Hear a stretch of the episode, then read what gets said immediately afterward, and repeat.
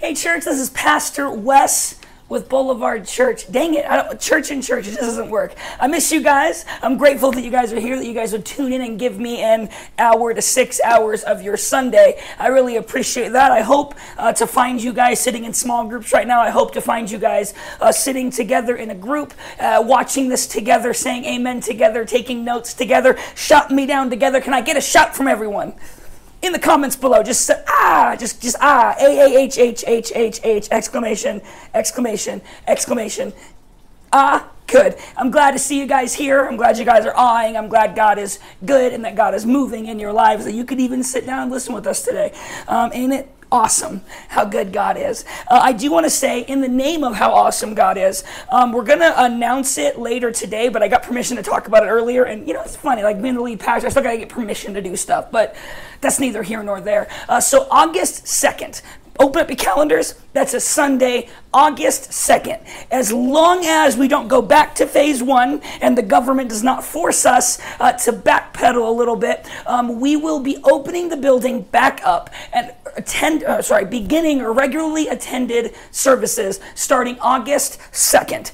I am excited. I hope you guys are shouting. Just put amen, hallelujah, God is good down in the comments below. Come on, we need more comments anyway. I was gonna like create a culture of commenting in this house, like talking back to me. I'd really appreciate it. Um, but a few things with that. Um, one, we're going to be absolutely keeping the church spotless and clean. We're spending a lot more money on cleaning supplies just so we can extra clean. Uh, and then something that might be upsetting to some of you, uh, but I pray it's not, uh, unless Sisolak changes his mandate, uh, masks will be mandatory for those of you attending service with us. Um, if that's something you would not like to do, we will be staying online, absolutely, and you can watch us online until you're comfortable coming back in. But I'm excited to see you. Um, I know we're not supposed to be, but I'm excited to hug some of you guys, and some of you who don't want to be hugged. I'm excited to do like a high five where you like stop in front of each other's hands, like a force high five. I'm excited to do those. Whatever camp you're in, I'm excited to do it and just see you guys with my own eyes um, and not through a computer screen. Um, but I'm sure all of you look handsome and beautiful today. I'm sure you all dressed up and no one's in their pajamas right now. I'm certainly not wearing shorts underneath this table right now. Anyway, uh, we're going to dive on into our message, though. I hope you guys are excited. I hope you guys uh, are ready for today because uh, we're going to talk about a topic that people don't like to talk about. But first, quick recap. Uh, we are calling 2020 the year of vision, right? It's Christianese, it's cheesy. 2020 vision, I ain't got that. That's why I wear glasses. And so we all got to put on our Bible glasses so that we can see 2020 vision for the year and hopefully just have 2020 clear cut vision for what we believe this church will look like in 5, 10, 15, and even 20 years from now. We want to have big dreams and big ideas and big visions. And so, with that in mind, uh, we decided to spend this entire year topping, talking on the three pillars of our church. What are the three things that Boulevard Church is built on? And you guys who have been here, you know that I would always say, I don't even think this church should be built on these things. I think all of our lives, our families, our responsibilities, and our church should be built on these three things. Uh, so, what's the first thing? Well, the first thing, thank you for asking. Amelia, what's the first thing? Heart for the house. Heart for the house, right? We've been talking about, but it is, right? Uh, we've been talking about uh, the first pillar of our church is, don't even edit that out. I demand that it stays, Amelia. Um, she was in La La Land, so I brought her along, and I appreciate it. Um, uh, our first pillar for Boulevard Church is your personal relationship with God. And so we started a series. We spent about three, four months on it, and we called it Heart for the. No, we didn't. We called it First Love, right? We called it First Love. Um, Amelia messed me up. That's her fault, not mine. Um, but God is still good, and He's still moving. We're still opening August 2nd in Jesus' name. Um, wouldn't it be crazy if we're filming Thursday, if like between Thursday and Sunday something happened and we aren't opening on August 2nd? That'd be awesome.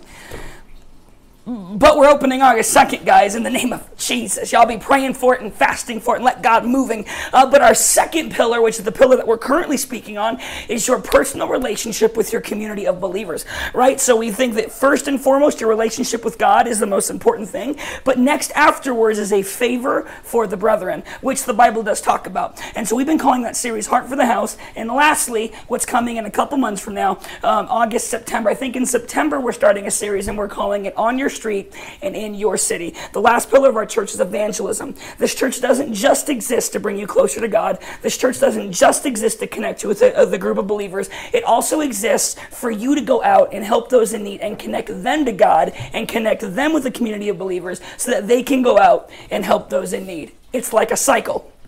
It's beautiful. Uh, but today we're in Heart for the House. And uh, so, what's a way that we can show that we have a heart for the house? What kind of house are we going to be? I've been trying to preach um, vision on what kind of church I want Boulevard to be during this time. And uh, here's another thing I want us to be ready. You can just write this down. Uh, Boulevard Church will be a generous church. So today we're going to talk about giving. We're going to talk about tithes and offering. We're going to talk about alms. We're going to talk about giving to others. We're talking about self-sacrifice. We're going to be talking about putting others first and seeking the kingdom of God first and foremost by putting our possessions uh, to those in need. It's an uncomfortable topic. I believe it's a topic that a lot of people don't like to talk about, uh, but we are calling today's message the privilege of giving. The privilege of giving. And the reason why is Obviously, uh, we believe here in Boulevard Church that it is our privilege to give. Giving is not something that I have to do. It's not something I'm coerced to do. It is, I am a part of such a beautiful kingdom and I, I am saved by such a glorious grace that by a God who gave the best he had. And so in exchange, I'm going to give the best of my time, the best of my finances, the best of my responsibilities, the best of my life. I'm going to give those things to God in the form of submitting, in the form of my church,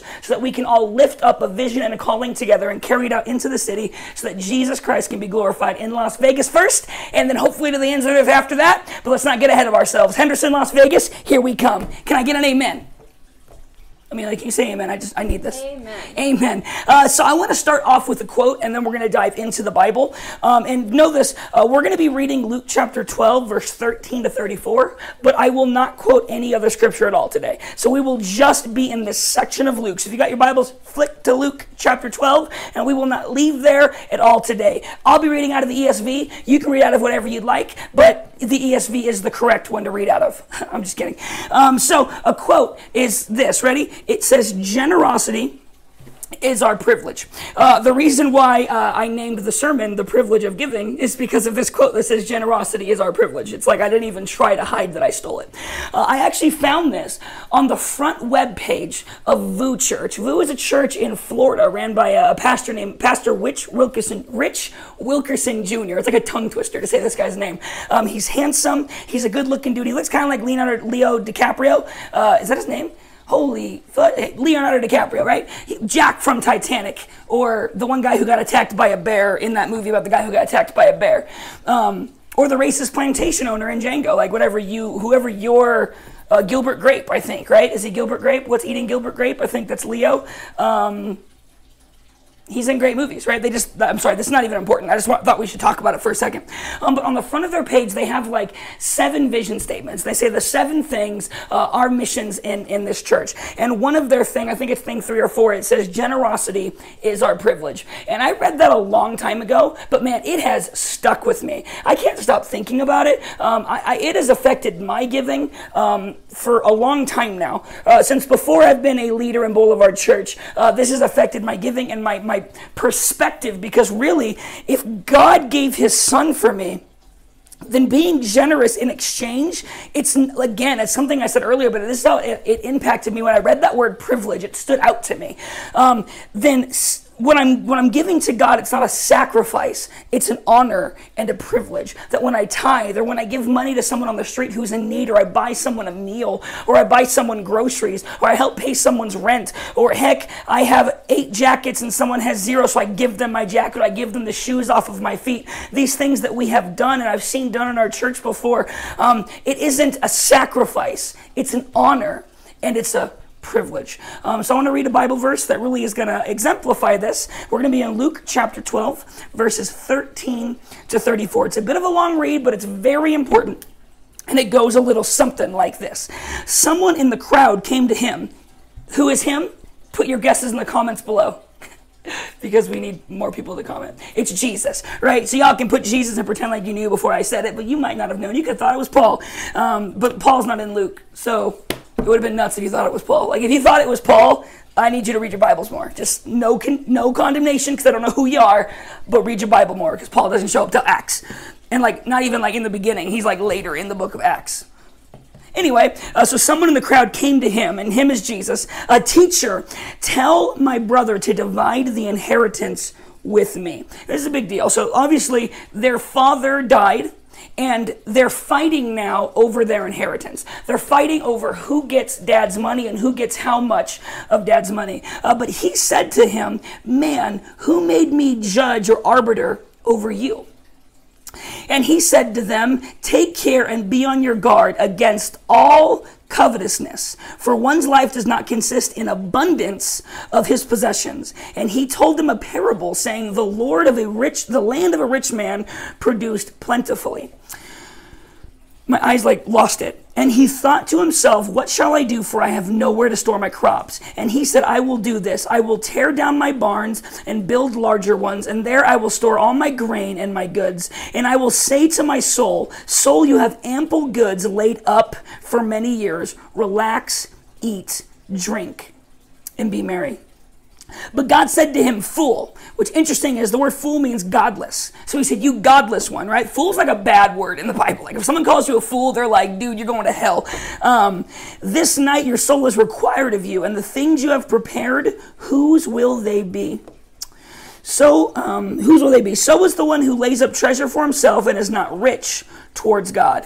Uh, I think that's really important. I'll say that one more time. Fool, right? The word fool and he says, So is the one who lays up treasure for himself and is not rich towards God. It's not about your bank account, it's about your giving towards God. It's about your heart towards God and your intentions towards God and his people and those who are broken that God is calling to be his people. Um, and he said to his disciples, Therefore I tell you, do not be anxious about your life, what you will eat, nor about your body, what you will put on. For life is more than food, and the body more than clothing. Consider the ravens, they neither sow, sow nor reap, they have neither storehouse nor barn, and yet God feeds them. Of how much more value are you than the birds? And which of you, being anxious, can add a single hour of his span of life?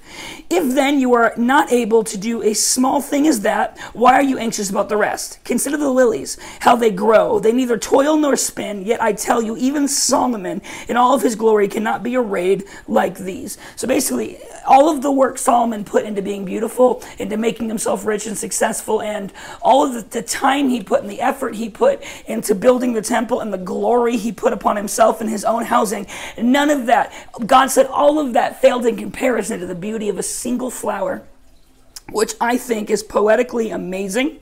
But if God so clothes the grass, which is alive in the field today and tomorrow is thrown into the oven, how much more will he clothe you, O you of little faith? And do not seek what you are to eat and what you are to drink, nor be worried, for all the nations of the world seek after these things, and your Father knows that you need them. See, I love that because basically God is saying, like, why are you acting like the world? Like, you're worried about your finances, you're worried about your money, you're worrying about your housing. He goes, no, that's what everyone does. Those are the people who don't have God, the foolish people, the godless people. Those are their worries. And he says, no, no, but for you, you don't need to worry about those things. And he says, you have little faith because you don't have the faith to trust that I, God, will take care of you. He is not just speaking to his disciples, he is speaking to a crowd, a crowd of people that he is saying, put God first. And when you focus on God, all of these fears, worries, and pains go away. That instead of storing for yourself, give to those in need. Because remember, the whole context of this conversation is two brothers fighting over money. When God is saying, quit fighting over money, give it away, don't covet, seek the kingdom first. Don't be like the world. We're not called to be like the world. We're not called to squabble over money. We're not called to put our calling on the back burner because, well, I have to focus on my career right now. We're called to put God first in all of his ways, and we're called to look foolish to the world as we're wise to God. And all the greats that we look at, and all the people that we want to be like, most of them had to sacrifice great amounts to get where they are. They weren't picking the best career choices oftentimes. They weren't making the greatest fiscal decisions a lot of times. It just ended up that way because they trusted God with difficult decisions. What does he say? And said, Seek his kingdom, and these things will be added to you. I love that. He's talking, the world cares about money, but if you seek the kingdom, I'll bring it to you, right? The world cares about what they're going to wear, but if you seek the kingdom, I'll hand those things to you, right? So God is saying, Put me first. Just give, just sacrifice, just love, just follow me. I'm going to give you all these things. Don't you worry about it. But for now, come with me. And I think that is a message for everyone in this church. What are we holding on to financially? What career are we holding on to? What is getting in the way of us coming closer to God because we're afraid to make a leap, because we're afraid to sacrifice, and we're afraid to have faith and put the kingdom first? That is the question I believe Jesus is asking these disciples and all of these people listening, and I think that question applies really well to us. Um, Instead, seek his kingdom, and these things will be added to you. And I love this. Fear not, little flock. Hear me, for it is your God, your Father's good pleasure to give you the kingdom. God finds pleasure in giving to you. Now, I don't think when he says the kingdom, he's talking just about finances, but I do think it's God. When I get finances, it's because God gave them to me, right? He's talking about the kingdom, the fullness of who he is, that, that being a part of not of this world, but being a part of a supernatural kingdom led by God, guided not in a democracy, but in a monarchy ran by the God who is an absolute control.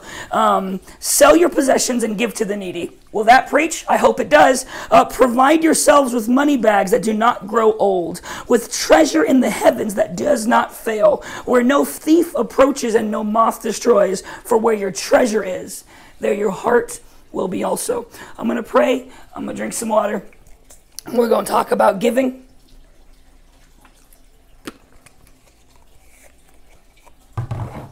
It's going to be good. Dear Lord in heaven, I pray for every single person in the sound of my voice. God, I pray you bless them. God, I pray you keep them. Uh, God, I pray that you help us put you first, even uncomfortable circumstances. God, prepare our hearts to hear a message that is contrary to what our ears want to hear. Father God, give us ears to hear the truth that you are speaking, God. And in Jesus' name I say, Amen. Um, so um, it's getting farther and farther away, but still, I was very recently still in high school, right? Um, it, it, hasn't been a decade yet. It's been like eight years since I was in high school, which is insane to think about because it feels like it was just yesterday. Um, so it hasn't been that long. So recently, I was in high school. Am I right, guys? Um, and uh, something that I've noticed in school, and maybe you guys have noticed it in other areas, but for me, I really noticed it in school um, have you ever met the scavengers, as they were called at my school? So we at Coronado.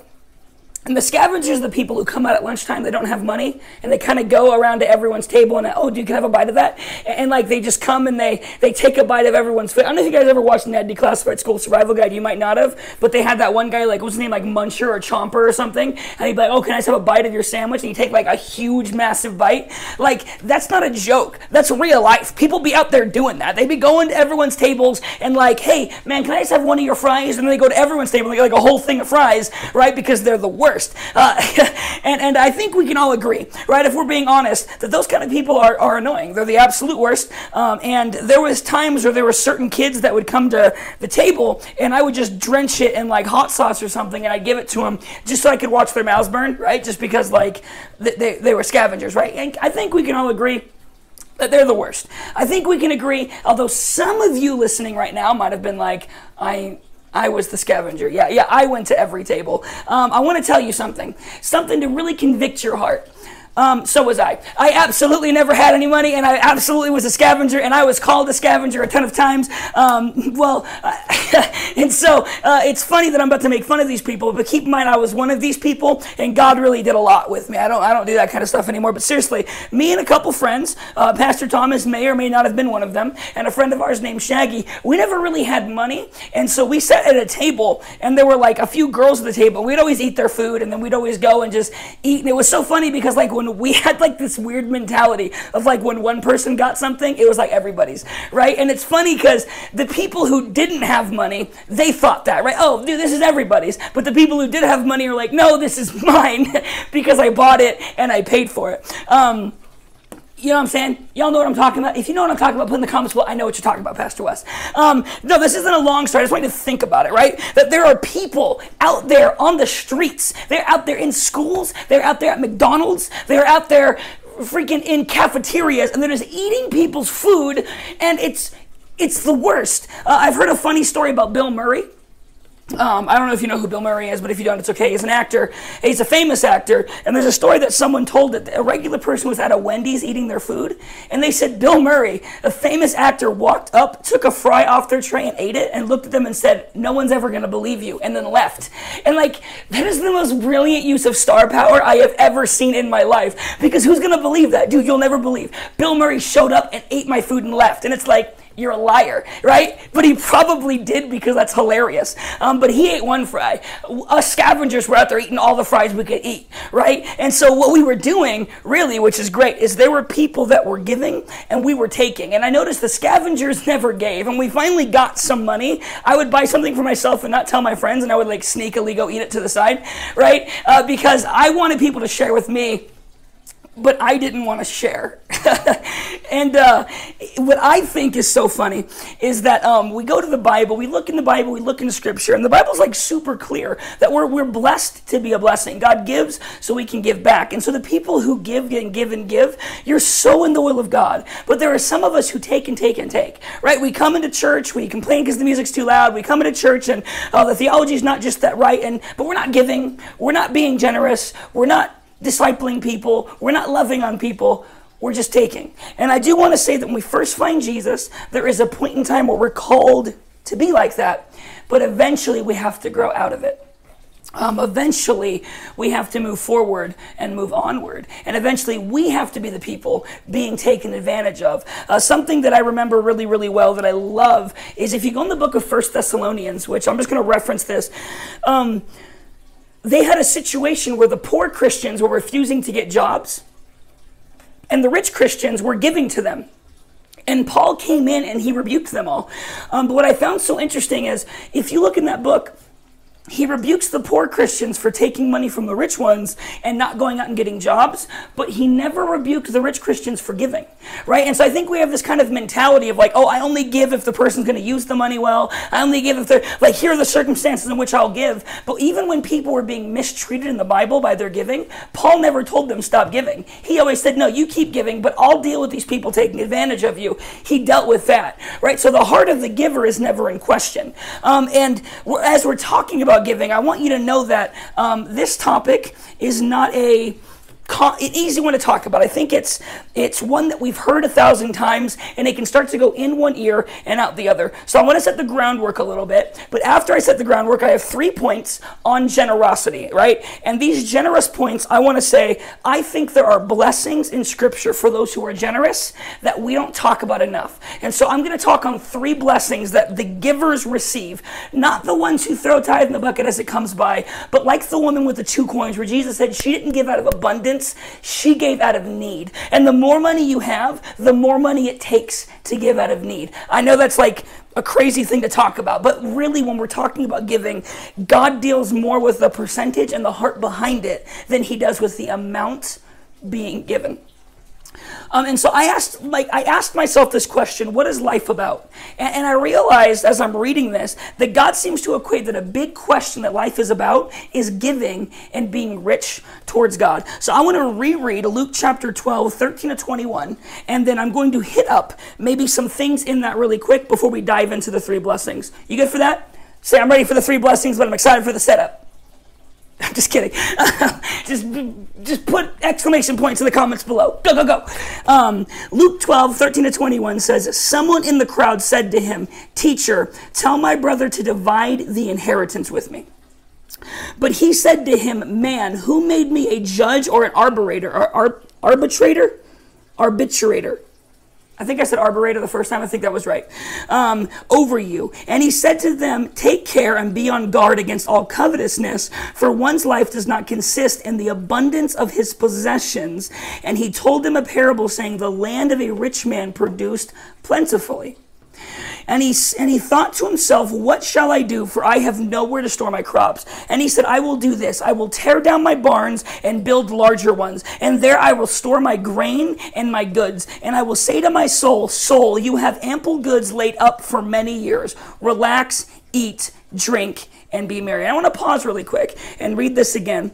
Um, and I will say to my soul, Soul, you have ample goods laid up for you for many years. Relax, eat, and drink merry. And I think right there, that's the American dream. And I think most Christians would look at this man and say, See, he's just walking in wisdom. But what does God say? But God said to him, Fool.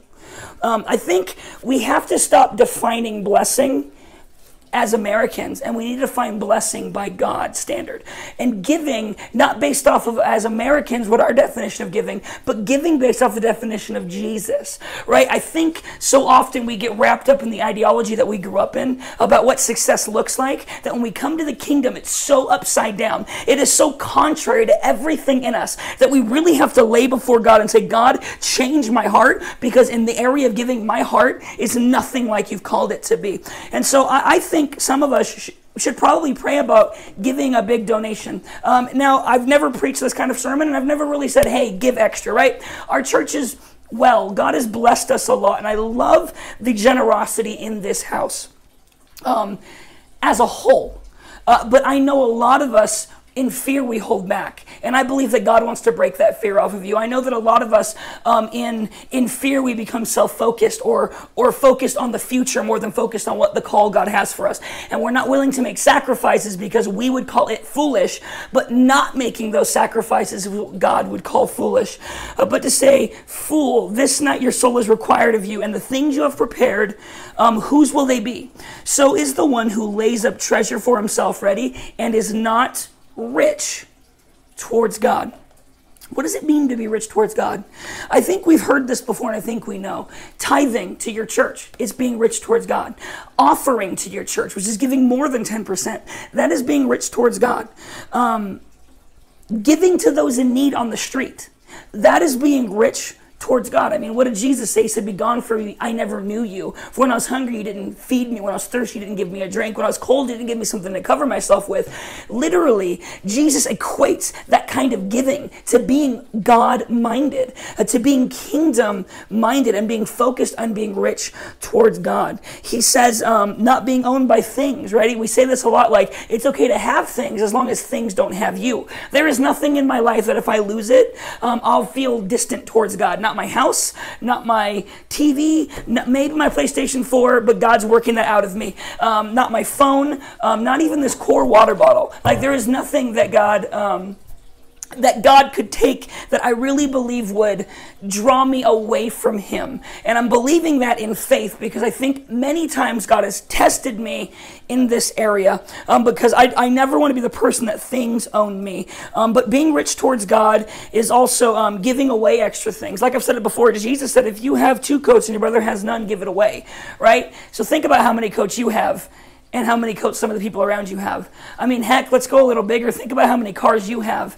And there's a there are people in the church who can't afford a car and their car's breaking down. Like, I think biblically we know what we should do, but I think we don't want to make those big jumps and those big steps. And again, right coming out the gate, this can be like like Pastor Wes, you like shooting hardball after hardball. I promise my last three points are literally blessings. It's going to be really exciting, but off the gate, we have to talk a little bit about why we don't give, and it can feel very invasive. Uh, so don't leave me. Stay with me. Let's talk about it, right? Let's. That's what the small groups are for. Afterwards, you can talk like Pastor Wes sucks. He's the worst. I can't believe he wanted me to give. But at least hear me out, um, because it's not just about those things.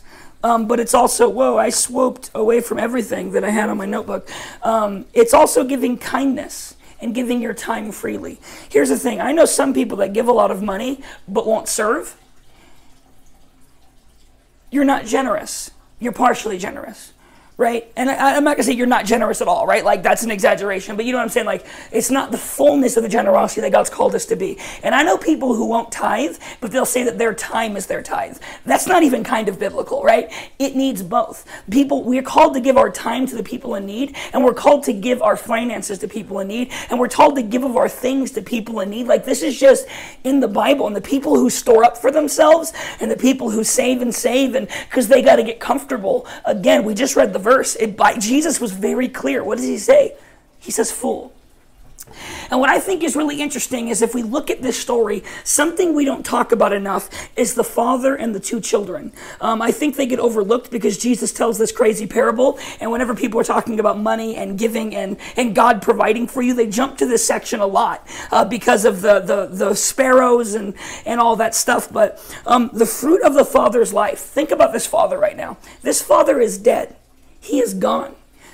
He's completely gone. He's passed on this life. And what is his fruit? His fruit is his children are fighting over money. They're not honoring his death. They're not even mourning their father. They're fighting over money.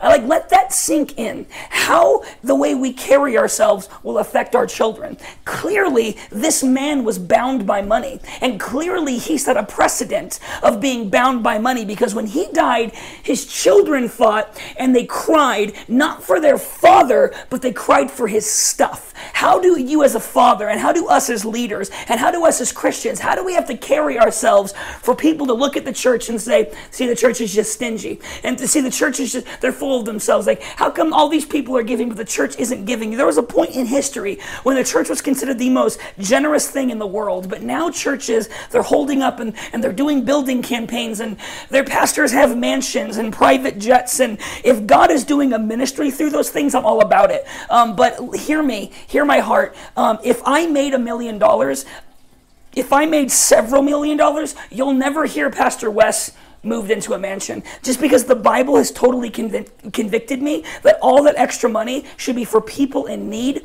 and not for my own things. I would pay off some bills. I'd probably buy a car that's not breaking down constantly. Um, but that's how much money does it take to buy a mansion? And where could that have gone? How much money does it take to buy a private jet? Right? When you could just fly coach. Um, how much money does it take to do some of these things?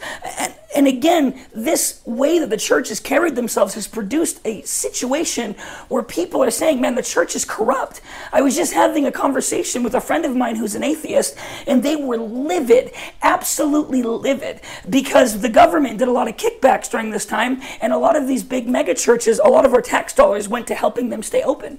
Now, me as a Christian, I'm happy about that. But my friend goes, but look at these churches. They're not giving, they're not pouring out to those in need. A lot of them really aren't. Why are are they getting my money? And I was like, ooh, that's actually a really good point because this person from outside, he doesn't see the church giving. And so he's mad the church is getting money. But if the church was really helping those in need, he wouldn't be upset at all. How are we carrying ourselves? How are we producing ourselves? Very similar to this father. What's our fruit? Well, our fruit seems to be, at least here in America, that people see a church as a scam to get money. And it can't be that way. We have to be better. We have to do better. We have to be more loving and more giving with the beautiful things that God has given us. I've said this before in a tithe message.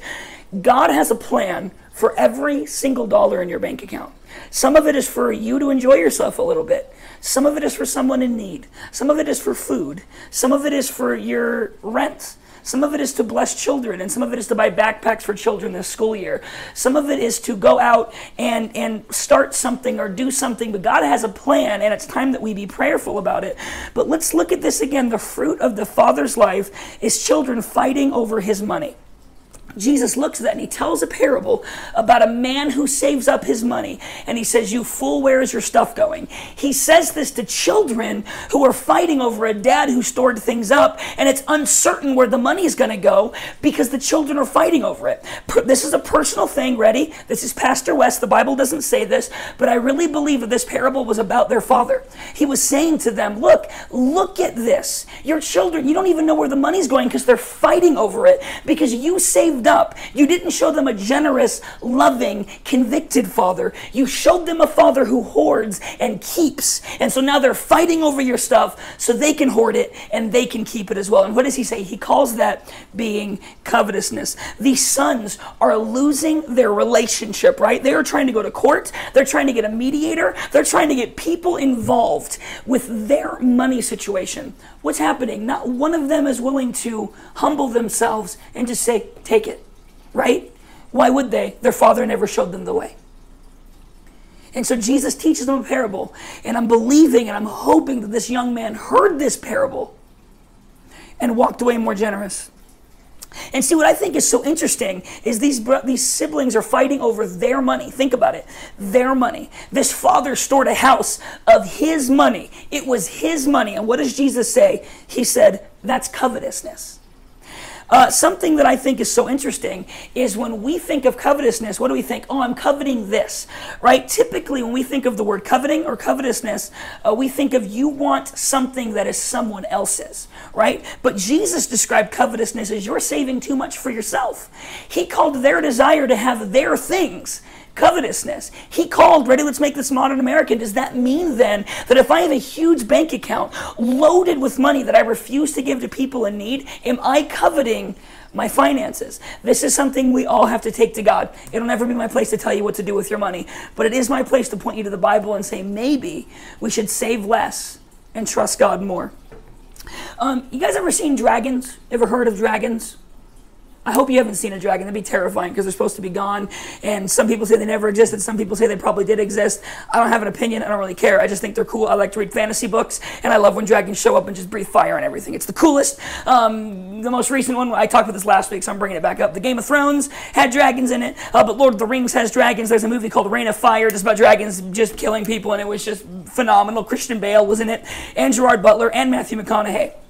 Right? Like, this is back before they were big names, though, so it was like go back and watch it and just be like, why are they in this movie? It's kind of terrible. Um, um, but what's interesting is what most people don't know is when we see modern dragons and stuff, they're typically like, they're kind of magical. But typically, what a dragon is, is just an animal with animal instincts that breathe fire and stuff. Uh, but actually, in classic literature, uh, typically, and this is something you might not care about, but I promise I'm going to make it relevant to the sermon.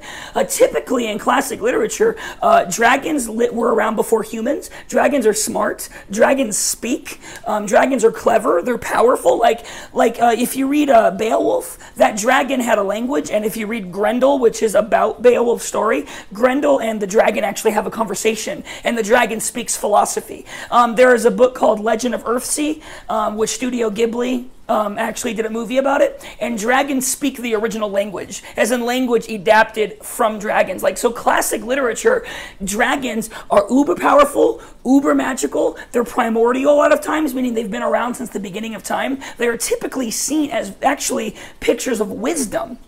But here's what makes dragons so interesting is also they're seen as pictures of greed. The classic picture of a dragon is greedy. That's the point. Dragons are a metaphor for don't be greedy. Why? Because they're powerful, they're strong, they're smarter, they should be ruling the world, but what do they do? They hoard up a bunch of stuff in a cave and they guard it, right? And that's why all these stories are about knights coming in and they kill the dragon so they can have all the riches. It's just a classic story. It's because classic classically dragons are pictures of greed. Have, have you guys seen The Hobbit? Have you seen The Hobbit, Amelia? Just shout yes. I've read it. You, she's read it. Oh, she's so much better than all of us. Uh, I watched the trilogy, right? It was not very good compared to the original trilogy, but Peter Jackson did the trilogy. Uh, Bilbo Baggins was done really well. The rest of it wasn't done super well, in my opinion, uh, but I did enjoy Smaug. Uh, and so if you've seen it, Smaug is guarding this treasure trove and they're trying to sneak in. And when Smaug finally gets mad and comes out he's killing everything because he's so much more powerful than all these people. Actually the interesting thing is the only reason they're able to kill him is because one of his scales rubbed off and the scale rubbed off on all of his riches right? So the point was that Tolkien who was an advent Christian what he was teaching us through Smaug this dragon was what killed the dragon was greed what killed the dragon was he hoarded his power and his strength away. And so it eventually wore him down to the point where he was susceptible to the attacks of the enemy that was what Tolkien was teaching. That's so Christian. Because think about this, and let's really talk about this for a second. Dragons are powerful, they are sitting on great riches. They could be ruling the world, but instead they're more focused on their own things and not focused on going out and spreading themselves and actually ruling and reigning, right? I believe hear me, I believe this is the perfect picture of modern American Christians. Here's why. You don't understand the power that's in you. The Bible teaches us that the fullness of heaven is within you. Um, the fullness of heaven, God is with you. Wherever you go, you are blessed and highly favored. The gates of hell cannot prevail against you. You are the head and not the tail. Like, think about all these verses that get spoken over us. And we, what do we do with it? We don't go out and take the world. We go and we work a job and we start a business. And oh, I, I can't get to church this weekend because I really got to focus on this career thing here. And oh, I can't get to church this weekend because I'm starting a business and I can't, right? And it becomes what? We're piling all this stuff and we're sitting on it just like the dragons. And if Christians began to rise up and come out of their caves and leave this stuff behind, what, hap- what would happen is the world would shake. It would shatter because God will be with that and he will support it. And the devil and all of the gates of hell could not stop the movement of Christianity. I believe if the American Western church set our greed and our desire for things to the side and put God first. Can I get an amen on that? Amen. Thank you, Amelia. Um, just know that when I'm talking to them and ask them to say something, you're going to be like, you're going to be them for me because uh, I need that. Um, and here's something I wrote in quotes. I put, um, most of us know we should do these things, we just don't want to. I don't know many Christians that would say, no, we're not called to give even the ones that don't believe in tithe still say, yeah, I don't think tithes are on, but I still think Christians should be giving more than 10%. And I'm like, well, okay, whatever. Like, you know, most of us know that God has called us to give. Most of us know that God has called us to be generous. We just don't want to be. And I want to say, Charles Stanley has this phenomenal quote, and I've been reading a, a, Bible devotional from him, and I took this straight from the devotional. Charles Stanley, he's Andy Stanley's father. Some of you might know Andy Stanley, but not Charles Stanley. Um, but Charles Stanley said this If you're being asked to move against the tide of conventional human wisdom and act in contradiction to your fleshly nature, you're going to feel as if you're taking a great risk in obeying God's message to you, right? And I think we can agree on that. Like, even this talk, like, what am I saying? I'm saying, yo, we need to give more. We need to sacrifice more. We need to put a lot of our desires in the back burner and put God first. And again, this is contrary to everything in us. Everything we've ever been taught, taught, especially in the West, especially in capitalism. And I ain't knocking capitalism. I'm a fan of capitalism. I really am. And some of you aren't. That's fine. I, I like it. Um, but the Bible is not very pro capitalism in a lot of ways. It is very pro no, we sacrifice and we trust that God's going to move, not we go out and we make our millions, right? They're very two different things. And I hear people say, oh, but kings versus priests. And that's a cool analogy, but nowhere in the Bible is a king as someone who goes out and makes a, a ton of money. Like it's just not a thing. This is just like some of our Christianese stuff, right?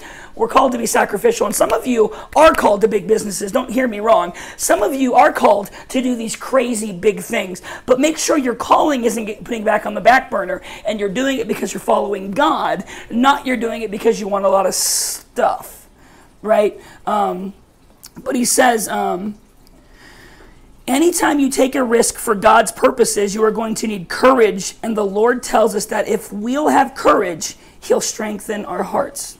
His voice leads us not into timid discipleship, but into bold witness. Ready? And what I love about that is what God says is don't lay up treasure for yourself. Ready in verse 21, but be rich towards God. As we take these moves, we are not we won't be timid. As we begin to take steps in being more giving, as we as we're walking down the road with eyes, as we're walking into grocery stores with eyes to who can I help today? You'll see God move in ways you did not think were possible. I promise you that. And so with that being said, I want to talk to you about three blessings that we read about that you might have missed because these sections of scripture we read them a lot and I don't think we we discuss the the blessings found in there. So three blessings. I'll try to be quick. What, what are we on on time? 42 minutes. Holy cow. I haven't even gotten to the blessing. I've, been, I've just been like punching people for uh, 45 minutes. I'm sorry, guys. Uh, but three blessings. I'll try to make it quick. Famous last words. Um, ready? Um, generosity kills my anxiety. You guys write that down. Actually, if you want to put these three underneath, um, ready? Generosity kills my anxiety. Ready? So Luke chapter 12, verse 22 to 26 says, And he said to his disciples, right after the parable, so we're still talking about these boys and their money. We're still talking about these boys and their giving and why they're not giving and why they're hoarding for themselves instead of giving away. This is still the topic when Jesus says this. Um, And he said to his disciples, Therefore I tell you, do not be anxious about your life, what you will eat, nor about your body, what you will put on. For life is more than food, and the body more than clothing. Consider the ravens. They neither sow nor reap. They have neither storehouse nor barn, yet God feeds them. Of how much more value are you than birds? And which of you, being anxious, can add a single hour to his span of life? If then you are not able to do something as small as that, why are you anxious about the rest? Ready? What is Jesus saying? Don't store. Put the kingdom first. Give your money. What's going to happen? You're going to see God providing for you you. And so a lot of us have a fear of the future because we're not confident that God's going to move in our future. Hear me. A lot of us have a fear of the future because we're not confident that God's going to move in our future. How do I gain that confidence? When I give and I give more than I'm comfortable with and God shows up anyway, it builds faith in me. As this faith gets built, I give more. As I give more, God shows up in bigger ways. As he shows up in bigger ways, I gain more faith. What I do is that more faith. I give more. And as I give more, God shows up in more unique and bigger ways and I build faith. And what happens? Eventually, anxiety dies in the cycle produced by giving, right? And I talk about this a lot. It's something big on my heart. There are good cycles and bad cycles. There are bad things that lead to bad things that lead to bad things, and we have a downward cycle that will just ruin our lives. But there are also good cycles. They are amazing cycles that go up and up and up. And what do these cycles do? They get us closer to God, and giving is one of them. As I give, my faith is built, my anxiety dies. And what does Jesus say, Don't you know you're worth more than these ravens? Don't you know that you're worth more than all of these creatures that I've been providing for since the beginning of time? Guys, know your worth. The reason we have a hard time giving is we don't know our worth. Because we don't know our worth, we're afraid of the future because we still don't believe that God is going to move on our behalf. And so, what does Jesus say? Oh, ye of little faith. Um, Judah Smith says something that my wife and I have done. I'm not saying you have to do this. I'm saying pray on this. Uh, Judah Smith has a story, and he says um, what he does if he has $1,500 and he has a $2,000 bill. Right, this is crazy. You're going to be like, no, Pastor Wes, you're insane. Uh, if he has $1,500 and he has a $2,000 bill, instead of trusting God to make the 500 for him to pay the bill, he says he gives the 1,500 and trusts God to support 2000. This is insane. When I first heard that, I was like, dude, that's insane, right? You're asking people to give everything they saved, trusting that God's to pay the whole thing instead. And you know what happened? My wife and I would get into situations where we couldn't pay our rent. We get into situations where we were short on groceries. And what we would do is instead of crying about it or calling out to God about it, we did call out to God about it. We would take extra money and we would give more than before. We would give more than we were going to give. We would give extra saying, God, we're going to give you money we don't have because we're going to trust that you're going to support and provide for us, that everything is going to happen according to your will. This is my testimony. And here's the thing I never missed a bill. I never we, we, we have great credit because I have never missed a bill in my life, but I have always had the mentality that God is going to provide for me. And so when it seems like God's not going to provide, instead of cowering in fear, I meet that moment with faith and I trust that God's going to do something. And there are many times that I have gone all in when wisdom would have told me to save. Um, I want you to know that as we give and as we trust God first, one of our blessings is He kills your fear of the future. And in its place, he puts faith. Blessing number two.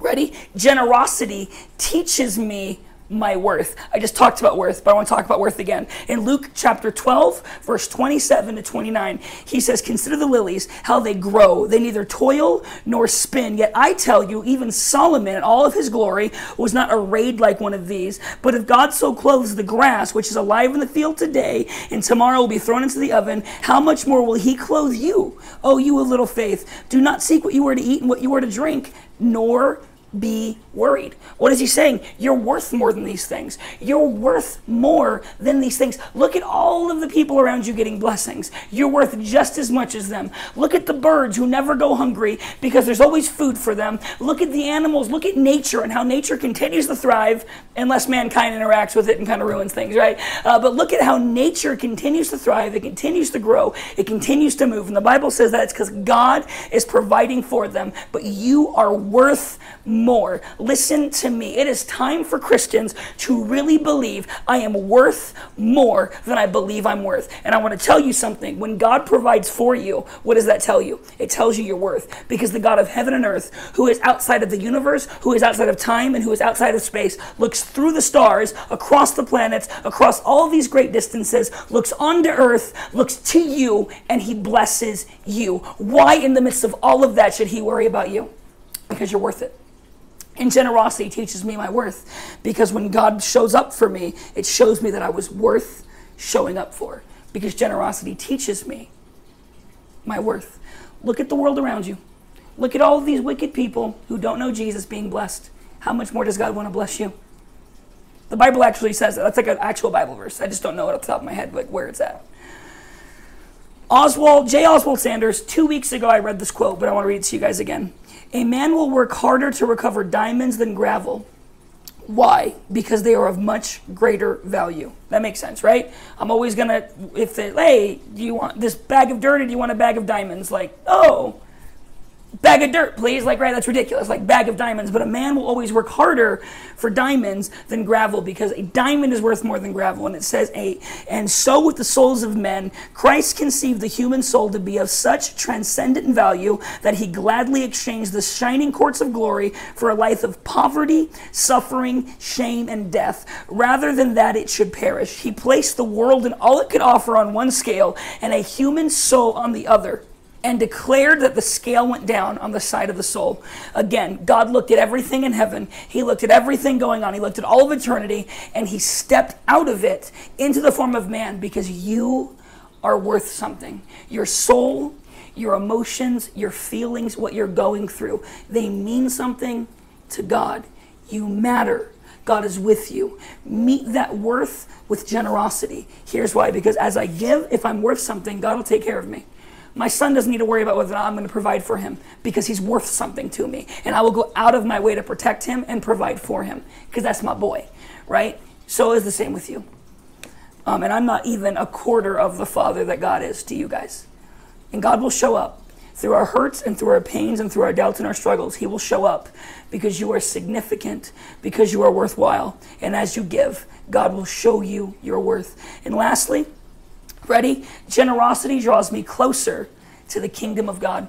Some of us have a hard time putting God first because we're not generous. But as we're generous to the kingdom, our mind begins to think on the things of the kingdom. And as we begin to think on the things of the kingdom, we begin more kingdom minded, which means we hear God more, we see God more, so we give more, and our heart goes along with that. And it's again, it's a positive cycle where as I give more than I'm comfortable with to a certain place, I start to pray for it, I start to look for it, I start to cry out for it, I start to invest my life in it. Ready? And Jesus says in Luke chapter 12, verses 30 to 34, he says, For all the nations of the world seek after these things, and your Father knows that you need them. Instead, seek first his kingdom, and all of these things will be added to you. Fear not, little flock, for it is your Father's good pleasure to give you the kingdom because you're worth it.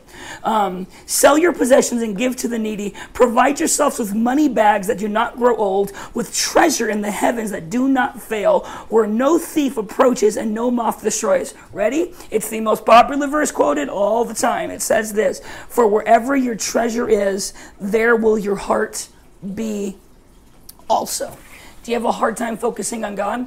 Maybe if you give more to God and your treasure goes more to the, the, house of God, maybe you'll pray more. Maybe if you invest in a Bible that cost a few like that cost 50, 60 bucks because you actually want a nice Bible that you're going to take care of, maybe your heart would follow reading more. Maybe if you want to learn theology, maybe you need to shell out for some of these bigger, more expensive books because it'll actually be worth something for you. Um, if you notice with me, um, whenever I'm sitting in um, it, whenever I'm taking notes, which has been a while since I've taken notes because I preach so much, um, but whenever I'm taking notes, uh, some of you might not have noticed, I always have a really nice notebook. I always go out of my way to buy really expensive notebooks. The reason is because I had a mentor, his name was Eric Burr. He's a pastor of the Church LV, and he, when I first wanted to start really taking God serious, he said, Let me go buy you a notebook. And he bought me like a $60 notebook. It was insane, right? And he said, This is how much it's worth And because it's a nice notebook that you'll take care of and it was worth something, your heart will be more attentive to the things you write in it. And that lesson has stuck with me for years and years and years. It is one of the founding lessons in my Christian faith. And it is, he simply just taught that lesson. Where your treasure is, your heart will be also. And because you spent money on this nice notebook, your heart's going to be more geared towards what's in the notebook. Uh, there have been times where I bought a notebook um, when I didn't have the money to pay rent because what was going in the notebook to me was more important than my rent. Um, Jim Elliot says this He is no fool who gives what he cannot keep to gain what he cannot lose. As I give to the house of God, my heart goes to the house of God. As my heart goes to the house of God, I see God move in the house more. And he breaks my heart for what breaks his. And I become remade in his image. And it all boils back to giving. Because when I give, I see my worth. When I'm get when I give, I no longer have a fear of the future. Over time, right? And when I give, my mind follows the kingdom of God. And these are things I think we all want to be free of anxiety. We all want to feel worth something. And we all know deep down we want to put God first. we have a hard time. Why? Give. Give more than you're comfortable. Trust me. You'll see God move in ways that seem really charismatic. This kind of message, people always roll their eyes, oh, this church just wants my money, right? The reason why you think that is because you're not really a giver. And the reason why you're not, you're not really a giver is because of all these fears and these anxieties and these worth issues. I want to put you in a position where you will see God move in ways you didn't think were possible. I love you, church. I pray your day is blessed. I pray you get into small groups and talk about how good God is. I pray you give to the church, blvd.church forward slash give or just go to blvd.church. Uh, you can text give to our church's number. And while you're at it, you can also text help me or prayer uh, to the number, which will appear right here in Jesus' name. I love you guys and take care.